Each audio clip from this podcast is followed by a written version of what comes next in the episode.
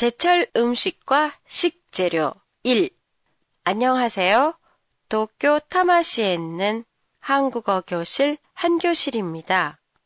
2월 달에 한국에 갔을 때 슈퍼에는 벌써 봄나물이 많이 나와 있더라고요. 그래서 팟캐스트 주제로 계절에 따른 음식이나 식재료를 다루어 보는 것도 좋을 것 같아서 골라봤습니다.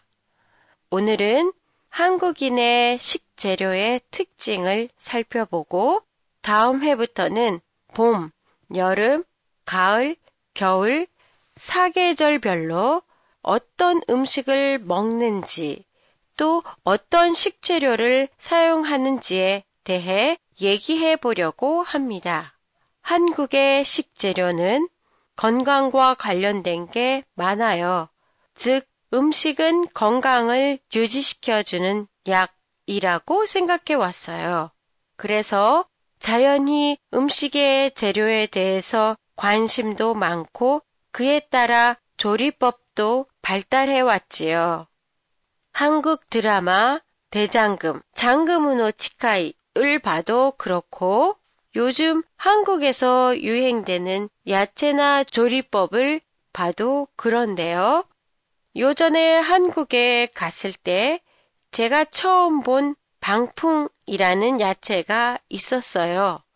중풍을 예방해 준다고 해서 방풍이라는 이름이 붙었다고 하네요.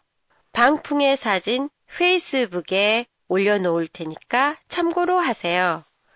그리고 음식을 만들거나 멸치 국물을 만들 때는 대파 뿌리를 넣어서 만들어요. 대파 뿌리는 성인병 예방이나 소화에 좋다고 하네요. 그래서 저도 최근에는 대파 뿌리를 버리지 않고 깨끗하게 손질해 냉동실에 두었다가 필요할 때 꺼내서 쓰고 있어요. 이런 것들은 다 음식이 곧 보약 이라는 생각을 잘 나타내주는 좋은 예라고 할 수 있을 거예요. 한 교실의 페이스북 누구나 보실 수 있습니다. 팟캐스트에 대한 설명과 몇 가지 사진이 실려 있으니까 참고로 하세요. 안녕히 계세요.